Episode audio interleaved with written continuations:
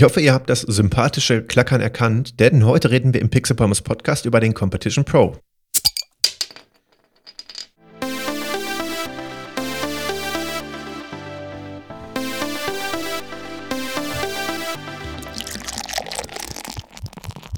Und damit wie immer herzlich willkommen zum Pixel Pommes Podcast. Das Thema der Episode habe ich lange ein Geheimnis draus gemacht. Ich hoffe, ihr seid nicht enttäuscht, dass es vielleicht ja doch irgendwie langweilig ist oder so. Ich habe mich persönlich sehr, sehr auf diese Episode gefreut. Aber ich möchte vorher noch kurz erzählen, wie ich überhaupt auf das Thema der Episode gekommen bin und an dieser Stelle noch einen Dank aussprechen nochmal an Leo von retropixels.at. Leo hat mir ein wunderbares Gamepad zugesandt, samt entsprechendem Joystick äh, im Pixel Pommes Design, also das Gamepad. Und es hat seinen wunderbaren D-Sub-Adapter-Mod sozusagen durchlaufen. Das ist ein USB-Gamepad, an welches man wiederum einen neunpoligen D-Sub-Stecker anschließen kann, wie zum Beispiel vom Competition Pro oder vergleichbaren Controllern, um diese per USB am PC, äh, am C64 Mini und so weiter spielen zu können. Vielen, vielen, vielen Dank. Ich habe mich wirklich, wirklich gefreut. Und das ist quasi auch Anlass, warum meine alte Liebe für den Competition Pro wieder so ein bisschen entfacht ist und ich darüber eine Episode machen wollte. Cool, wirklich, wirklich cool. Der Competition Pro hat sich durch sein ikonisches Design ja irgendwie, ja, selbst zum Symbolbild von Retro-Gaming gemacht. Äh, das ist ein wichtiger Aspekt, denke ich mal. Viele, viele Leute haben früher mit ihm gespielt, aber viele kennen ihn halt eben auch nur äh, als entsprechende Symbolik für die Mitte 80er, Anfang 90er Jahre, wo der Competition Pro eben große Verbreitung hatte. Ähm, und ja, das ganze Design ist relativ schlicht aufgebaut. Der Competition Pro erinnert quasi an die frühen Arcade-Hallen. Das Ganze kann sich auch historisch ja, ähm, oder beziehungsweise hat sich historisch auch so gestaltet, dass ja damals die Arcade-Spiele irgendwann ähm, in die Haushalte eingezogen waren. Aber da man natürlich auch ein bisschen Arcade-Feeling haben wollte, trug dieser Controller dazu bei, mit seinem roten knalligen Joystick und den roten Buttons, ähm, die natürlich auch sehr an Arcades erinnern, dieses Feeling entsprechend auch zu Hause zu unterstreichen. Auf der sehr stabilen Kunststoffbasis sozusagen sind zwei große Feuerbuttons draufgelegt, die zumindest in der Urversion noch die gleiche Funktion haben. In den meisten Spielen ist es auch so, wobei sie später tatsächlich theoretisch hätten getrennte Funktionen übernehmen können. In neueren Versionen gibt es ein paar Millimeter weiter höher gelegen, ähm, in Richtung des Joysticks noch die beiden Dreiecks-Buttons.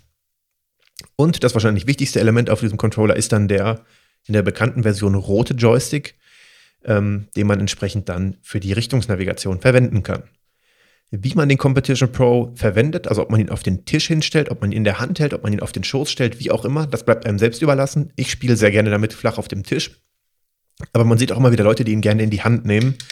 Ähm, ja, ich finde, dann kann man nicht ganz so gut auf die Feuerbuttons drücken, aber da hat man persönliche Präferenzen, das kann man handhaben, wie man gerne möchte. Der Competition Pro ist sozusagen der Standard-Controller für Konsolen wie den Commodore 64, den Amiga oder diverse Atari-Konsolen geworden. Es gab ihn damals mit zwei Anschlussarten. Also damals die Urversion, wir kommen gleich zu den Unterschieden. Es gibt eigentlich, ja, es gibt viele Unterschiede. Klassischerweise meint man jedoch den Competition Pro 5000. Und zwar hatte der einen neunpoligen D-Sub-Anschluss. Ganz, das Ganze konnte man dann beim C64 zum Beispiel an den Control-Port anschließen und entsprechend so sein Spiel genießen. Später kam noch ein, beziehungsweise mehrere Modelle mit dem GamePort-Anschluss raus. Der GamePort-Anschluss ist der 15-polige Anschluss, den man dann unter anderem im Computer verwenden konnte. Ähm, das war aber schon einige Zeit später. Und natürlich gibt es weiterhin, beziehungsweise dann auch äh, in der Neuzeit, sage ich mal, für Retro-Gaming-Verhältnisse die USB-Variante, auf die wir auch noch zu sprechen kommen, denn das ist die wahrscheinlich geläufigste Möglichkeit, heutzutage mit einem Competition Pro zu spielen, wenn man keine alte Konsole hat und nicht auch so ein tolles äh, Gamepad im Pixel Pommes Design mit Adapterfunktionen bekommen hat wie ich. Aber warum hat es der Competition Pro zu so einem Kultobjekt geschafft? Oder wie viel mehr? Also zum einen trägt natürlich auch die öffentliche Wahrnehmung so ein bisschen dazu bei. In den letzten 30 Jahren hat sich dieser Joystick auch zum Symbolbild der damaligen Zeit entwickelt, egal ob in Serien, in Filmen, äh, wo auch immer darf der Competition Pro nicht fehlen, wenn die damalige Zeit dargestellt wird und es irgendwie um Gaming geht. Das eingängige schwarze Gehäuse mit den knallroten Feuerbuttons und dem knallroten Joysticks haben hohen Wiedererkennungswert. sogar so hohen Wiedererkennungswert, dass als Emoji, zumindest auf den Apple-Geräten, ich denke mal auf Android wird es ähnlich sein, ähm, für Joystick auch ein eindeutig erkennbarer Competition Pro zu sehen ist. Das Design ist aber auch sehr gut, weil es jeden irgendwie an unbeschwerte Zeiten in der Arcade erinnert oder an seine unbeschwerten Retro-Gaming-Zeiten später zu Hause. Ähm, es, weil es eben so ikonisch ist, weckt es viele Erinnerungen und ist entsprechend beliebt. Ich möchte mal behaupten, fast jeder Mensch, der damals schon geboren war, hat einen Competition Pro irgendwie genutzt. Ähm, wenn er mit Gaming etwas zu tun hatte, viele Leute hatten auch ähnliche Joysticks, die ja ähm, ein ähnliches Design hatten. Manche waren auch Klone vom äh, Competition Pro. Aber mit diesem Design wird sich jeder, der damals zu der Zeit gespielt hat, irgendwie wahrscheinlich identifizieren können. Ähm, davon gehe ich mal relativ stark aus.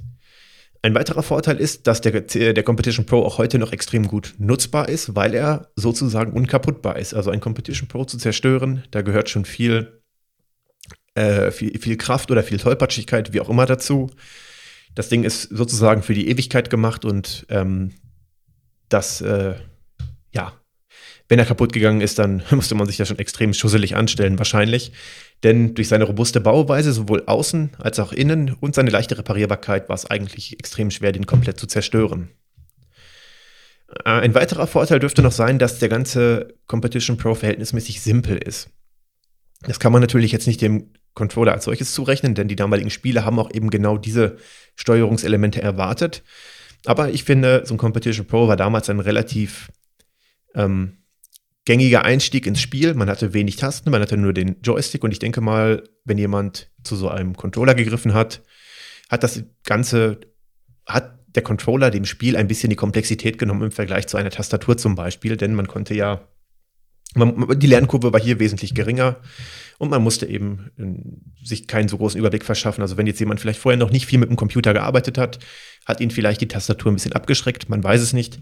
Aber ich denke, dass ähm, so ein Controller bzw. so ein Joystick das Ganze sehr zugänglich gemacht hat. Ich werde übrigens in dieser Episode, wie ich gerade mit Schrecken feststelle, die Begriffe Joystick, Controller, ich hoffe nicht auch noch Gamepad einfach durcheinander werfen. Ich will natürlich, normalerweise tun das nur Leute, die keine Ahnung haben, habe ich gehört. Ähm, das wird nicht ausbleiben. Ihr wisst natürlich, was gemeint ist. Noch ein paar Worte zur Fertigung und Veröffentlichung des äh, Competition Pro. Das Urmodell wurde hergestellt von der Firma Suzo aus Rotterdam. Ähm, der Verkaufspreis damals lag Mitte der 80er Jahre, als er auf den Markt kam, bei ungefähr 49 D-Mark. Wie sich das Ganze in Euro-Verhältnisse ähm, umrechnen lässt, weiß ich nicht. Also klar könnte man jetzt sagen, das sind 24 Euro irgendwas, 24,50 Euro zum Beispiel. Ähm, aber wie das damals so quasi vom, vom Geld des Wertes, vom Wert des Geldes war, die Inflation und so weiter, weiß ich nicht. Ähm, das aktuelle Modell vom Competition Pro, hergestellt von Speedlink übrigens, kommen wir später auch noch zu, ist aktuell für rund 29 Euro zu haben. Und die Überlegung ist jetzt natürlich, fühlt es sich ungefähr gleich viel Geld an wie damals? Also jetzt rein Inflation vom Lebensstandard her. Das ist natürlich einfacher zu berechnen, aber wie war das im Verhältnis? Hat man früher auch so viel Geld für Gaming ausgegeben wie heute? Ich glaube nämlich nicht. Ich könnte mir gut vorstellen, dass diese 49 Mark sich damals viel mehr angefühlt haben, weil man, so war es zumindest so mein Verständnis, nicht so oft Investitionen in diesem Bereich getätigt hat. Heutzutage, das ist ein halbes Vollpreisspiel, kann man das mal eben locker machen, behaupte ich mal. Ähm, ob man das damals auch so leichtfertig gemacht hat, weiß ich nicht. Es kam mir nicht so vor. Also wir haben primär Spiele auch gebraucht gekauft, selten mal zu Weihnachten oder so auch neue. Ähm, aber ich glaube, heute sitzt das Geld in Bezug auf Gaming etwas lockerer Weswegen ich vom Gefühl her sagen würde, dass man den Competition Pro heute so zumindest gefühlt günstiger bekommen kann, ähm, weil man wahrscheinlich ohnehin mehr Geld für Gaming ausgibt. Irgendwie so könnte man das vielleicht ähm, überlegen. Aber das kann auch sehr individuell sein. Viele haben vielleicht auch damals schon viel Geld ausgegeben. Man weiß es nicht so ganz genau, wie sich das so verhält. Schreibt mir gerne, was ihr da dazu meint. Wie habt ihr damals den Preis empfunden? Wie empfindet ihr heute den Preis für diesen Joystick? Das würde mich mal interessieren. Die Produktion der Urversion wurde 1993 eingestellt. Danach ähm, ging es noch entsprechend mit weiteren Modellen weiter. Aber den bekannten Competition Pro, wie er als Kultobjekt bekannt ist, ist dann eingestellt worden in diesem Jahr. Schauen wir uns mal die Technik ein kleines bisschen genauer an. Denn das ist beim Competition Pro relativ interessant. Wir gucken mal an, wie ist der aufgebaut, was hat er für Besonderheiten, wie hat er sich entwickelt und wie ist er zu reparieren. Das Positive am Competition Pro ist, er ist extrem wartungsfreundlich. Zum einen ist natürlich schön, dass wir selbst heute noch eine sehr gute Ersatzteilverfügbarkeit haben. Man kann die Mikroschalter für unter 5 Euro nachkaufen. Und die Elektronik ist vor allen Dingen auch leicht zu erreichen. Ähm, man kann den Joystick einfach von unten aufschrauben. Da braucht man auch keinen Spezialschraubendreher oder so. Das ist sehr schnell gemacht. Und die Elektronik ist auch nicht sonderlich komplex, sodass man auch ohne große Elektrotechnikkenntnisse dort schnell die Reparatur, Wartung, was auch immer durchführen äh, können sollte. Gucken wir uns den technischen Aufbau mal an, damit wir genau wissen, worüber wir reden. Also der ganze Joystick hat ja eine stabile Basis, auf der er auch selbstständig stehen kann. Darauf liegt halt eben der Joystick und die Buttons. Nun muss man sich ja überlegen, wie kommt das Signal von, diesem, von diesen Steuerelementen in die Konsole, in den Computer. Und ähm, dafür wurden in den unterschiedlichen Versionen, Generationen, Chargen, wie auch immer, unterschiedliche Schalttechniken verwendet. Die Urversion vom Competition Pro, habe ich vorhin schon mal gesagt, war relativ selten. Man erkennt sie daran, dass sie einen schwarzen Joystick hat, also den schwarzen Knüppel und nicht den roten. Diese Variante, diese Urvariante ist heute unter Sammlern sehr beliebt, weil sie eben nur in geringen Stückzahlen verfügbar war. Sie hat aber technische Unterschiede zu der Variante, die später zu großer Berühmtheit gebracht hat. Die erste Generation hatte sogenannte Blatt- bzw. Metallzungenkontakte für alle Eingaben, also sowohl für die Buttons als auch für den Stick. Ähm, was sind Blattzungenkontakte bzw. Metallzungen- und Blattkontakte? Stellt euch das vor wie ein gebogenes Stück Metall, was eine Form wie ein U oder wie ein V hat. Oder wie so eine große, stabile Grillzange. Wenn man die quasi zumacht mit einer Hand, ähm, entsteht ja vorne an der Spitze auch ein Kontakt. Das kann man sich quasi vorstellen, ähm, wie dieser Blattkontakt im Competition Pro. Also jetzt keine Grillzange mit Scherenmechanismus, sondern diese großen, stabilen, womit man so ein richtiges Kotelett schön schwer wenden kann auf dem Grill. Ähm, so kann man sich das vorstellen, nur in eben sehr klein. Sobald man den Kontakt zu hat, das passiert nämlich entweder dann durch die stabile Stahlachse, wenn die in eine Richtung gedrückt wird, drückt die sozusagen das eine Plättchen in dem U an das andere, dadurch entsteht der Kontakt, die Platine weiß, okay, es wurde gedrückt, er leitet es an den Computer weiter oder sie leitet es an den Computer weiter, fertig. Gleiches gilt für die Buttons. Wenn ich auf die Buttons drücke, dann wird im Inneren einfach der Kontakt geschlossen zwischen diesem U, in dem das Metall runtergedrückt wird und die Platine weiß auch da durch die elektrische Leitfähigkeit, aha, es fließt Strom, es wurde gedrückt, fertig. Das hat einige Vor-, einige Nachteile.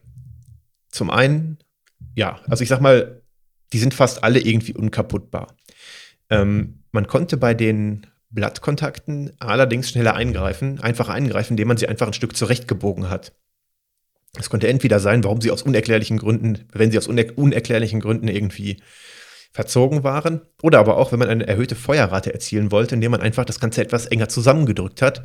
Der Abstand war nicht so groß, ich konnte dann eben sehr schnell ähm, auf den Button feuern und dadurch ähm, war der Abstand nicht so groß, den ich zu überwinden hatte. Ich musste einfach nur ganz leicht drücken. Kontakt war hergestellt, ich konnte so sehr schnell feuern. Hatte also bis dahin eine gute Modbarkeit. Die zweite Generation, die hieß auch Competition Pro 5000, aber nicht mehr quasi die Urversion, wir erkennen sie an dem roten Stick, hatte dann keine Blattkontakte mehr für den Joystick. Dort kamen dann die Mikroschalter zum Einsatz. Was sind Mikroschalter? Ich möchte das kurz definieren.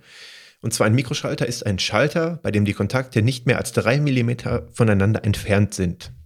Nun sind beim Mikroschalter aber nicht etwa die einzelnen Metallteile nur näher zusammen, sondern in dem Falle bei den hier verbauten Mikroschaltern ist der ganze Schalter in ein kleines Gehäuse gewandert, der von außen über so einen kleinen Knopf, sage ich mal, ist der falsche Begriff, aber man kann es sich vorstellen, ausgelöst werden kann. Es ist also eine in sich austauschbare Einheit, in die man so nicht ohne weiteres eingreifen kann.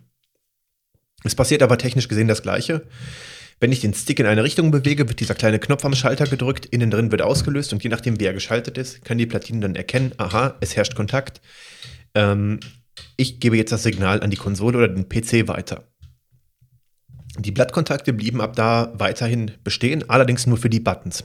Daran hat sich erstmal nichts geändert, also die konnte man weiterhin noch ganz gut modden. Das Einzige, was an den Blattkontakten vielleicht nachteilig war noch, war, wenn dieses Kunststoff, was die Metallplättchen auf der anderen Seite zusammengedrückt hat. Es musste ja, damit der elektrische Kreislauf geschlossen ist, an einer Seite immer Kontakt bestehen. Wenn man sich dort zu sehr, äh, wenn man da zu sehr rumgebogen hat, konnte es sein, dass dieses Plastik bricht. Das war recht unwahrscheinlich, aber wenn es so war, konnte man es kaum reparieren. Man kann da immer rumfummeln mit einem Stück Tesa, mit Heißkleber. Heutzutage kann man sich vielleicht was aus dem 3D-Drucker drucken. Aber das war nicht so einfach zu ersetzen. Deswegen ist die Mikroschalter-Variante, was das betrifft, gar nicht so schlecht. Man konnte sie nämlich einfacher austauschen. Da gibt es auch Unterschiede, wie man die austauschen konnte. Dazu kommen wir später noch. Aber erstmal soll das als Unterschied genügen. Es gab vom Competition Pro noch weitere Sondermodelle, die im Laufe der Zeit erschienen sind. Zum Beispiel der Competition Pro Extra, der ab da ausschließlich Mikroschalter verwendete, auch für die Buttons. Ab dann kam dieser ikonische Klick auch für die Buttons dazu. Ähm, ich drücke hier die ganze Zeit auf den Buttons. Ich habe hier allerdings auch einen Competition Pro Extra stehen. Das heißt, genau genommen, als ich über die Blattzungenkontakte geredet habe und hier gedrückt habe, habe ich es falsch gemacht. Ähm, denn das Geräusch der Blattzungenkontakte ist eigentlich ein kleines bisschen anders. Zusätzlich kam noch ein Autofeuerschalter und die Autozeitlupe über den Drei-Wege-Schalter hinzu. Damit konnte man dann entsprechend sich dann noch den einen oder anderen Vorteil aktivieren. Ein weiteres Sondermodell ist der Competition Glow Extra. Der kam in sehr kitschigen Farben daher, einmal in so einem Grün und in einem so einem, so einem Lila. Das waren irgendwie auch so typische Farben für diese Zeit. Sah auch, wenn ich das so angucke, retrospektivisch ganz nett aus weil es mich sehr an diese Zeit erinnert, aber auf keinen Fall für Joysticks. Also da wird das ikonische Design sehr kaputt gemacht. Ähm, geht gar nicht. Hätte ich vielleicht ganz gerne für die Sammlung. Ich habe überlegt, ob ich mir hier in meinem Podcastzimmer so ein, so ein Regal mache, wo ich nur Competition Pro Joysticks hinstelle.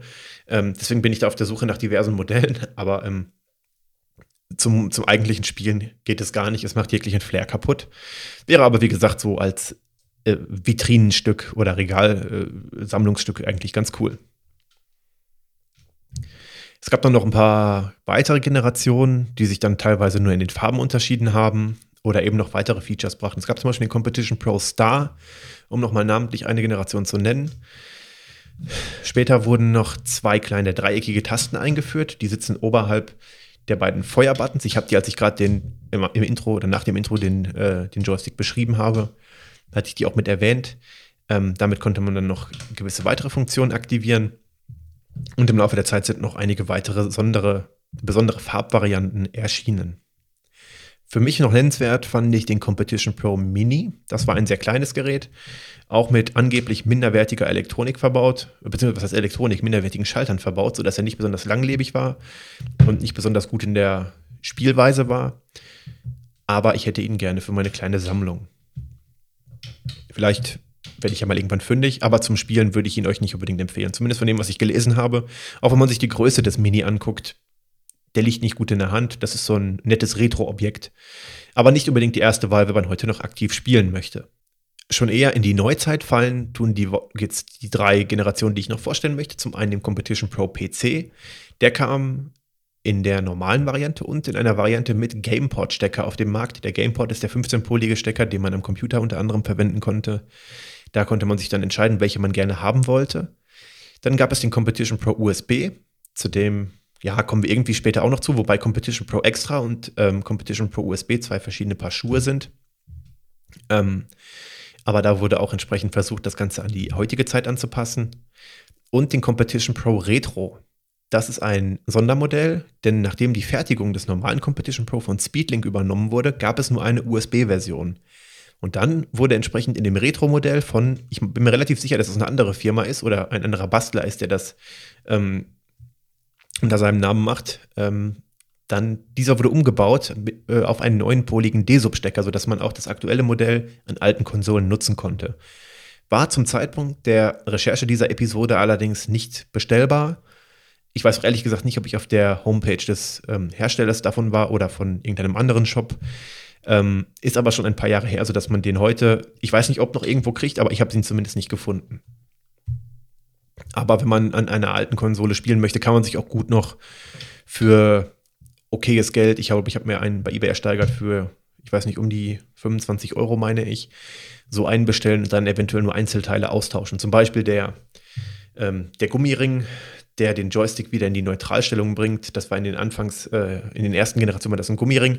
Der trocknet irgendwann so aus und deswegen quietschen die manchmal oder sind nicht mehr so gleichmäßig in der Bewegung. Also man kann zum Beispiel nach links leichter drücken als nach rechts. Irgendwann kann man diesen Gummiring mal tauschen, damit man wieder das gleichmäßige Feeling hat. In späteren Generationen wurde es übrigens gegen eine Feder getauscht. Ähm, Das ist dann eigentlich die schönere Variante. Das ist so eine von den Sachen, die man typischerweise nach ein paar Jahren, ein paar Jahrzehnten mal tauschen kann. Aber das ist auch kein großer Akt. Was sind denn nun aber noch weitere Besonderheiten des Competition Pro? Ich finde auch ein bisschen typisch für Elektronik aus dieser Zeit, dass kein Exemplar wie das andere war. Man hat dort gesehen, dass die Fertigung abseits der oder abseits von dem, was wir heute als industrielle Massenfertigung bezeichnen würden, stattfand. Das erkennt man zum Beispiel daran, dass es in jedem Exemplar kleine Unterschiede, in Anführungszeichen Workarounds beim Zusammenbau gab. Gab es vielleicht nicht in jeder, aber wenn man so sich mal ein paar aufgemacht hat und reingeguckt hat, konnte man schon erkennen, dass dann nicht jedes Produkt wie das andere unbedingt war, ähm, wie man es heute erwarten würde. Wenn man heute ein PS4 Gamepad aufschraubt oder die Joy-Cons aufschraubt, kann man, wenn man die dann blind vertauscht, wahrscheinlich nicht mehr voneinander unterscheiden, weil das alles hochautomatisiert stattfindet, alles auf extrem kleine Platinen ähm, gebracht wurde und eben nicht mehr so diesen individuellen Spielraum von demjenigen mitgebracht hat, der ihn zusammengebaut hat. Zum Beispiel wurde je nach Generation geschraubt oder gelötet. Das habe ich vorhin schon mal erwähnt, wie man die Mikroschalter tauscht. In manchen Generationen wurden sie geschraubt, manchmal gelötet. Jetzt konnte es aber sein, dass man im, Innenbau, äh, im Innenraum des Controllers irgendwie ähm, drei Schrauben hat, aber eine Stelle doch gelötet war, weil zum Beispiel das Gewinde von der Schraube irgendwie nicht in Ordnung war oder die Schraube nicht da war. Solche kleinen, ich nenne sie mal Fehler, aber sie haben nicht dazu beigetragen, dass es irgendwie nicht funktioniert hat. Man musste sich aber darauf einstellen, dass es da mal Unterschiede gab. Ich nenne das mal so individuelle Anpassungen, wenn die dann beim Zusammenbau aufgefallen sind. Finde ich gar nicht so schlecht, dass dann da improvisiert wurde. Wahrscheinlich trifft das nur auf einen von 100 Competition Pros zu, aber das war halt irgendwie liebevoll das ist so wie mit dem hässlichen Kuscheltier, was, da gibt es doch jetzt irgendwie auch so einen Film, habe ich irgendwie den Trailer gesehen. Ähm, was passiert mit den fehlerhaften Kuscheltieren, die irgendwie kleine Fehler haben? Die Kuscheltiere werden auch nicht geliebt in der heutigen Gesellschaft. Damals war das vielleicht auch noch anders. Und genau das ist irgendwie so ein Symbolbild für Competition Pros, die ähm, liebevoll ans Laufen gebracht wurden. Das klingt jetzt so, als wenn die alle komplett kaputt wären von innen. Das stimmt natürlich nicht. Aber heutzutage wäre das wahrscheinlich ein bisschen anders. Das liegt auch daran, dass dort noch richtig Kabel verlötet wurden und so weiter. Man sieht das an den Lötstellen. Das ist alles gut gemacht, aber es ist eben sehr, sehr individuell gemacht. Und das ist so das krasse Gegenteil von der heutigen Fertigung. Da sollte sich die heutige Fertigung mal eine Scheibe von abschneiden, denn die Sachen damals waren langlebig. Die waren wirklich langlebig. Ähm, gut, davon ab konnte es auch mal sein, dass mal andere Mikroschalter verwendet wurden. Also selbst wenn man die gleiche Charge im gleichen Jahr gekauft hat, konnte es sein, dass die äußerlich gleich aussehen, aus der gleichen Charge-Nummer kamen, aber trotzdem andere Mikroschalter hatten, dass man die schon von einem anderen Modell genommen hat, weil die gerade vielleicht nicht auf Lager waren. Ich weiß es nicht. Ähm, aber letztendlich hatte man doch verhältnismäßig individuelle Exemplare von den Joysticks. Nicht jedes einzelne, aber es gab da schon große Unterschiede, die heute vielleicht nicht so auftreten würden. Und das unterstreicht wirklich diesen Kultcharakter, weil das spricht wirklich dafür, so dass der Controller von Menschen gefertigt wurde. Na klar, die Zulieferer haben auch Massenfertigung und so weiter. Und das lief auch wahrscheinlich alles wie am Fließband ab. Ist mir schon klar, ähm, dass ich da jetzt auch vielleicht ein bisschen übertreibe. Aber es war nun mal so, dass die damalige Elektronik anders zusammengebaut wurde als heute. Finde ich, finde ich sehr, sehr cool wenn man den so aufschraubt, sieht man, dass das alles sehr wild aussieht. Also es ist nicht so clean wie heutzutage. Man hat da viele Kabel, man hat da, ähm, sieht aus wie so ein bisschen Chaos, muss ich sagen. Aber das spricht ähm, sehr für den Controller. Das ist heute sehr verwunderlich, aber es ist halt eben schön zu warten gewesen. Gut, man musste dann aufpassen, dass man beim Zusammenschrauben nicht irgendwo das Kabel durch, äh, durchtrennt hat mit der Schraube oder so. Das ist klar, das, das ist so. Aber das finde ich cool. Also das macht den Charme dieses Controllers aus. Denn er ist von innen nicht unbedingt so perfekt, wie man es heutzutage erwarten würde, sondern man hat da ein liebevolles Produkt. So würde ich das nennen. Ähm, was nicht einfach weggeschmissen wurde, weil es vielleicht nur zu 99% perfekt war.